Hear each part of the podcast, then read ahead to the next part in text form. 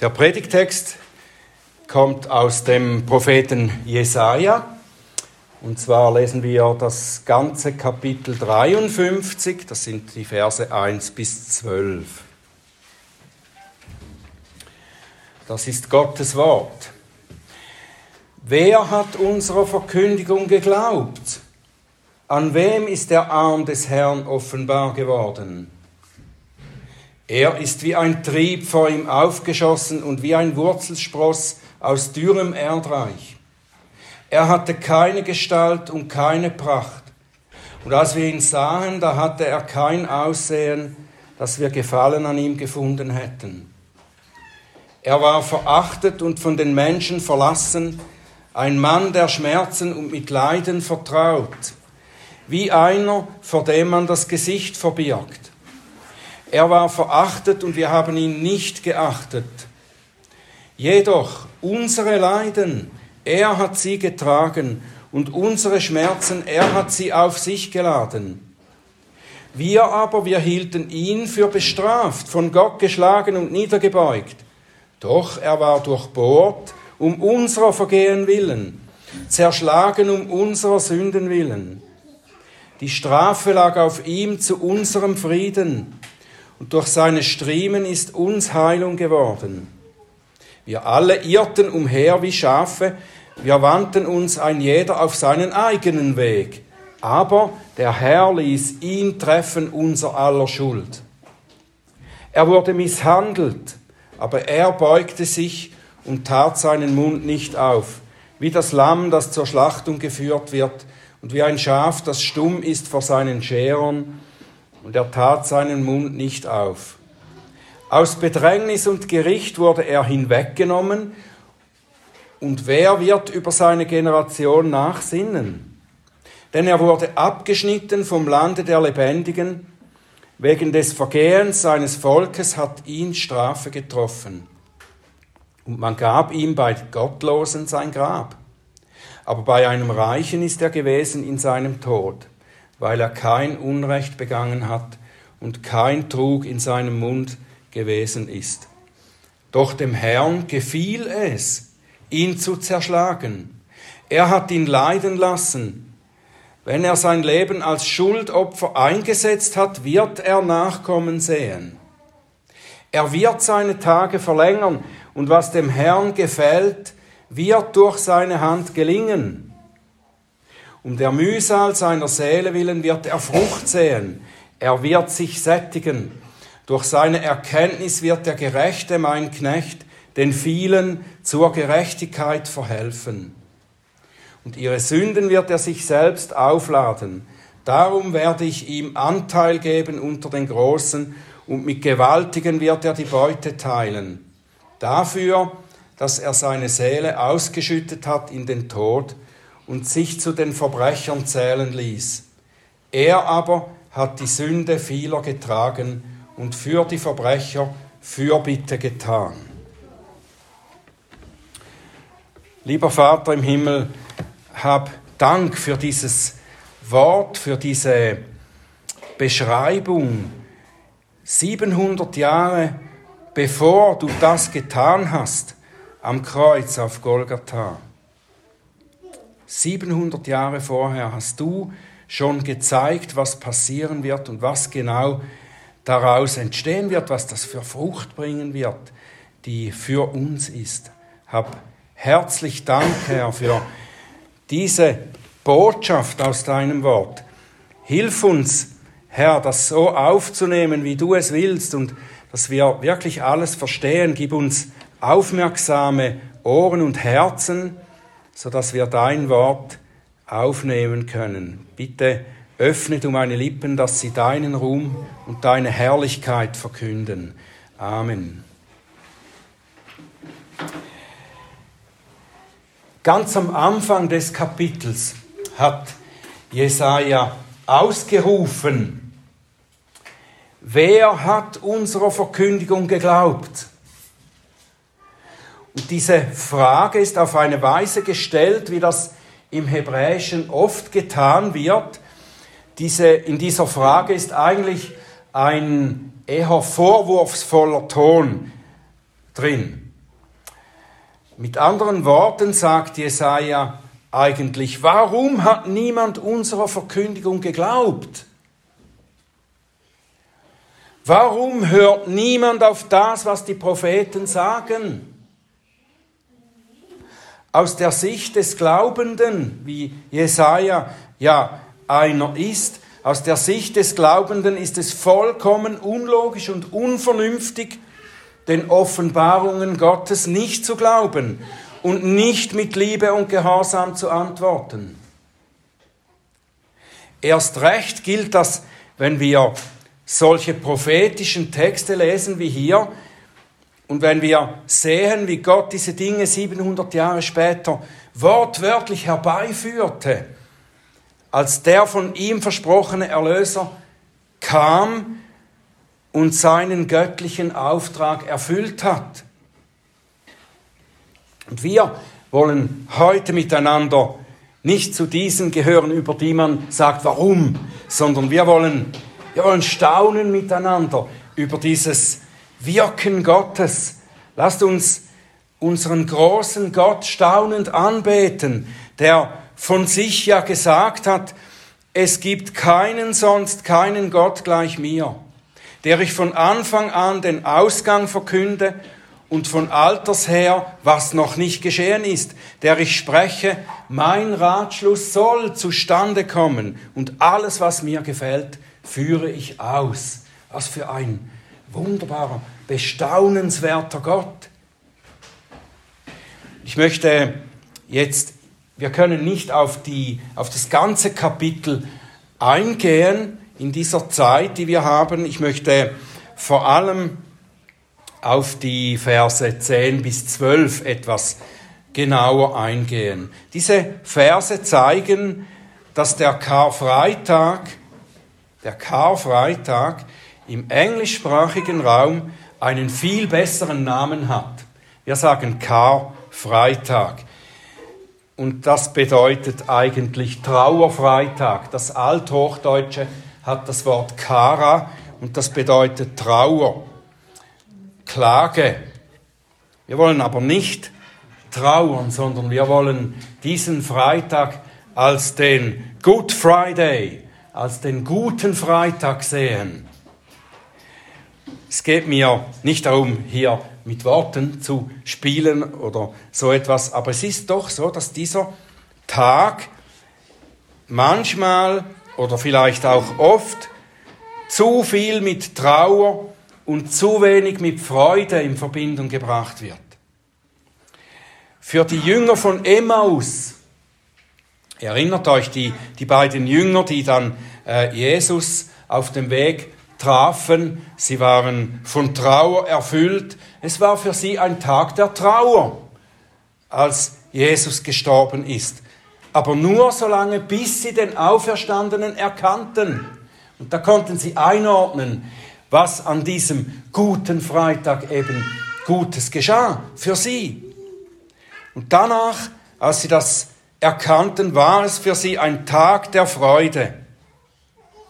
Und wie wir hier lesen im Jesaja 53 in Vers 10, wenn wir das lesen, dann sehen wir, dass auch Gott selber diesen Tag als einen guten Tag sieht. Da heißt es, vielleicht etwas verstörend auf den ersten Moment, wenn wir das lesen, dem Herrn gefiel es, ihn zu zerschlagen. Dem Vater gefiel es, seinen Sohn zu zerschlagen. Es hat Gott gefallen, das zu tun, weil die Wirkung dieses Zerschlagens gut war.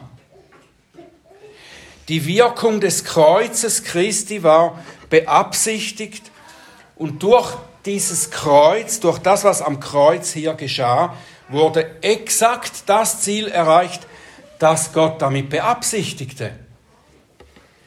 Die Kreuzigung Jesu ist nicht ein Unfall, wie das manchmal so dargestellt wird, auch von Leuten, die nicht verstanden haben, um, um was es da wirklich geht.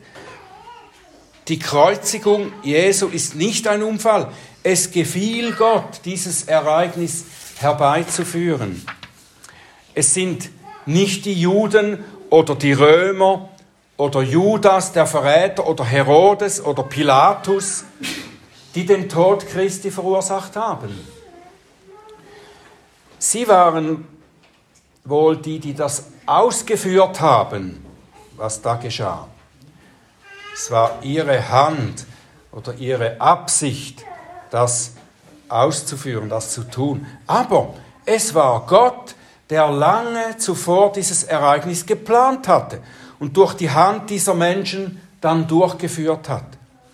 Und so sagt der Apostel Petrus auch in seiner Pfingstpredigt, das ist eigentlich die erste äh, Predigt eines Apostels nach der Auferstehung Jesu, da sagt er zu den Leuten da, die zuhören, das waren Tausende, diesen Mann, Jesus, diesen Mann, der nach dem bestimmten Ratschluss und nach der Vorsehung Gottes hingegeben worden ist, habt ihr durch die Hand von Gesetzlosen an das Kreuz geschlagen und umgebracht. Seht ihr, da ist, äh, die Menschen tun das Böse, aber hinter dem, was geschieht, ist Gottes Absicht. Von, bevor er die Welt geschaffen hat, schon geplant.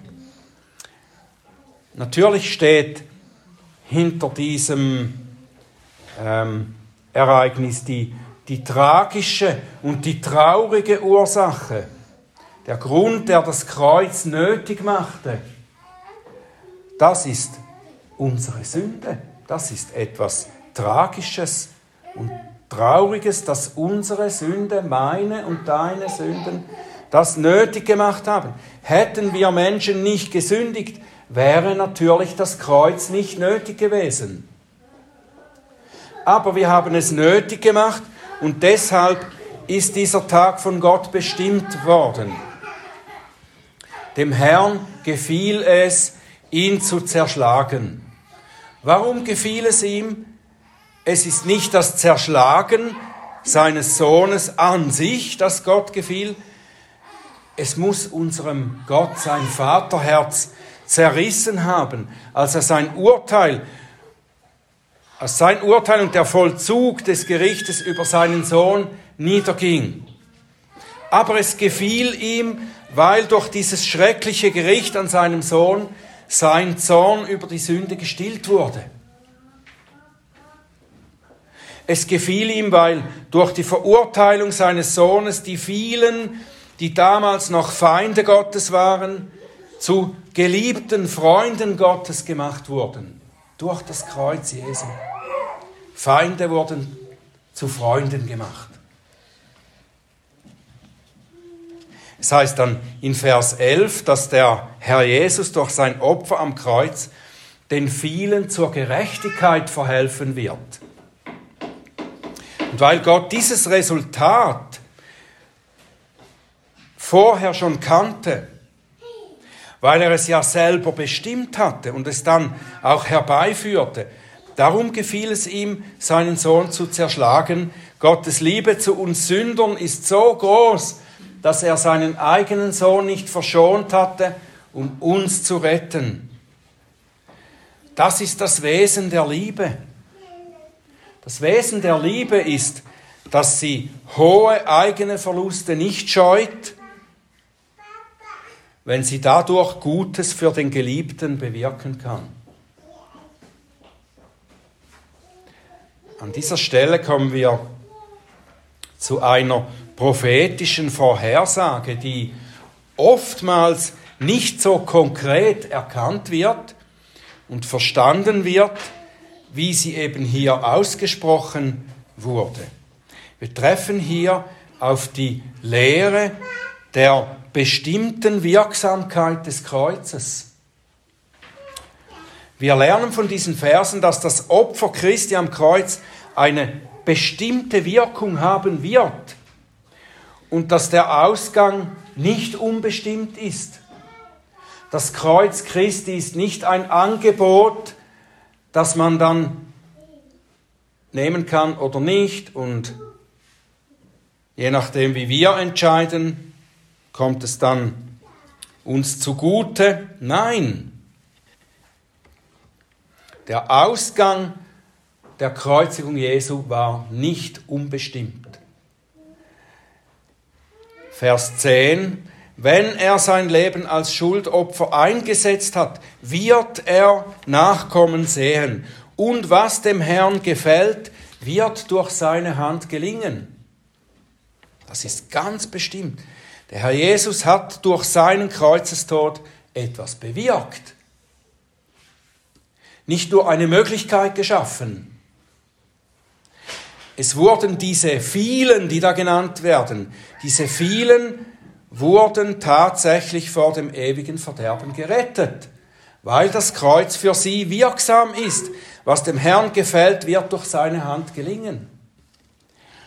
Es war bei Gott schon damals bereits eine beschlossene Sache, dass durch das Kreuz auf Golgatha die Gerechtigkeit der vielen bewirkt werden wird. Unser himmlischer Vater wusste bereits vor der Erschaffung der Welt, welche die vielen sind, die er retten wollte. Er hat sich eine große Menge, ein großes Volk erwählt und sein geliebter Sohn wollte sein göttliches Leben einsetzen, um dieses Volk von ihren Sünden zu retten. So bestimmt war das und ist das. Titus 2, Vers 14 schreibt Paulus, er hat sich selbst für uns gegeben, damit er uns loskaufte von aller Gesetzlosigkeit und sich selbst ein Volk des Eigentums reinigte. Er hat sich dieses Volk des Eigentums gereinigt durch sein, seinen Tod am Kreuz. Wenn wir heute dieses Volk sehen und uns selber als einen Teil davon, dann wollen wir Gott darüber loben, dass er uns, wie er es vorhergesagt hat, seinem Sohn uns als Nachkommen gegeben hat. Also uns seinem Sohn gegeben hat als Nachkommen. Zusammen mit einer unzählbaren Schar durch die Zeitalter hindurch sind wir die Frucht seiner Mühsal, wie es der Prophet voraussagte. Das Wunderbare am Kreuz des Herrn Jesus Christus ist eben dies, dass es diese Frucht hervorbrachte. Wir wollen diese zwei Dinge, seine Mühsal und die Frucht seiner Mühsal, noch etwas näher anschauen. Worin bestand seine Mühsal? Die Mühsal des Sohnes Gottes, wie sie hier in Jesaja 53 ja beschrieben wird, besteht in der Stellvertretung Christi für sein Volk. Er war unser Stellvertreter. An fast keiner Stelle in der Bibel wird uns diese Wahrheit der Stellvertretung so deutlich präsentiert wie in diesem Kapitel. Schon im Voraus, bevor es geschieht. Ich lese noch einmal einige dieser Verse. Unsere Leiden, er hat sie getragen. Unsere Schmerzen, er hat sie auf sich geladen. Er war durchbohrt um unserer Vergehen willen, zerschlagen um unserer Sünde willen.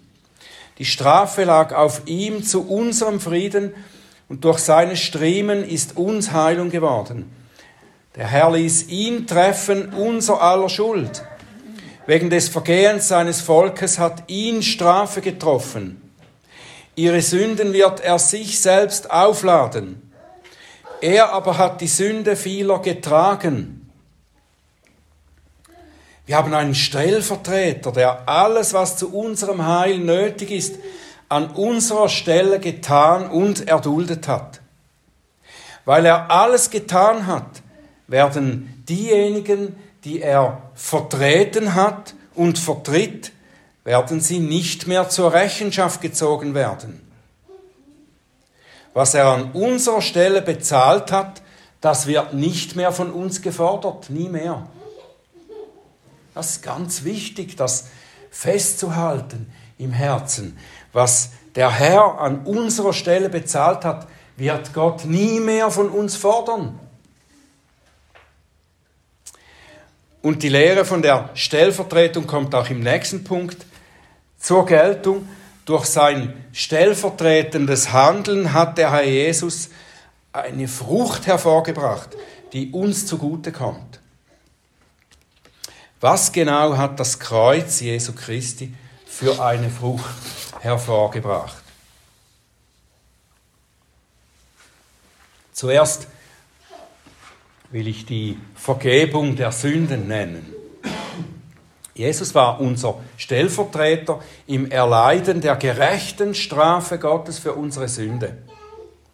Jedoch unsere Leiden, er hat sie getragen und unsere Schmerzen, er hat sie auf sich geladen. Er war durchbohrt um unserer Vergehen willen, zerschlagen um unserer Sünden willen. Der heilige und gerechte Gott muss Sünde bestrafen. Er kann sie nicht einfach übersehen oder sie in einem solchen Sinn vergeben, dass er sagt, ja, es ist schon gut, reden wir nicht mehr darüber. Das ist keine Vergebung. Die Gerechtigkeit Gottes verlangt, dass das Böse bestraft wird. Also hat Gott es auch bestraft. Mit der vollen Härte, die es verdient. Aber nicht an uns, die wir glauben. Der Herr Jesus wollte deine und meine Strafe tragen. Er hat sie sich selbst auferlegt. Und so ging der Zorn Gottes über alle meine Ungerechtigkeit auf seinen Sohn nieder, anstatt auf mich. Die Strafe lag auf ihm zu unserem Frieden und durch seine Striemen ist uns Heilung geworden. Durch die unverdiente Gnade Gottes darf ich Frieden haben, darf ich erkennen, was es überhaupt heißt, Frieden zu haben. Niemand, der Christus nicht kennt als seinen Erlöser, hat wirklichen Frieden. Mein Gewissen ist reingewaschen, ich bin gereinigt, weil Gott mir die Reinheit seines Sohnes anrechnet. Wir haben gelesen im Titusbrief, er reinigte sich selbst ein Eigentumsvolk. Und die Stellvertretung Christi besteht darin, dass ihm meine Sünde und mir seine Reinheit angerechnet wird, zugesprochen wird. Es ist der himmlische Richter, der das Urteil fällt über dich, unschuldig. Obwohl du einiges getan hast, das dich schuldig macht, aber die Strafe hat der Herr getragen und jetzt sagt der Richter, unschuldig. Dir wird seine Gerechtigkeit angerechnet, die er erfüllt hat.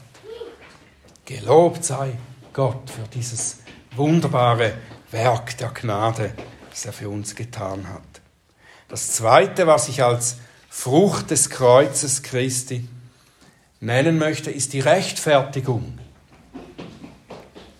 Wir haben in Vers 11 gelesen, dass der Gerechte den vielen zur Gerechtigkeit verhelfen wird. Der Gerechte verhilft den vielen zur Gerechtigkeit. Und hier müssen wir etwas noch ergänzen, nämlich, dass die Gerechtigkeit, zu der uns der Herr Jesus verholfen hat, nicht nur eine Frucht seines Todes am Kreuz ist, sondern vielmehr eine Frucht seines ganzen Erdenlebens und dann auch des Todes natürlich. Wie ist das zu verstehen? Hier spielt diese Lehre von der Stellvertretung wieder eine große Rolle. Der Herr Jesus hat an jedem seiner Tage, die er auf dieser Erde lebte, ein vollkommen gerechtes Leben mitten unter einer ungerechten Menschheit gelebt. Vollkommen gerecht heißt, dass er all das Gute getan hat, das von einem Menschen hätte getan werden müssen. Von jedem Menschen hätte nur Gutes getan werden sollen. Der Herr hat das getan. Und in dieser Weise war er an unserer Stelle gerecht. Am Kreuz hat er dann dieses gerechte Leben beendet und vollendet. Meine Ungerechtigkeit wurde, wie schon gesagt, ihm angerechnet. Im Gegenzug wird seine Gerechtigkeit mir zugerechnet. Da wird wie etwas von einem Konto auf das andere verschoben. Und dann gehört es dem anderen. Dem Herrn Jesus gehörte meine und deine und unser aller Sünde.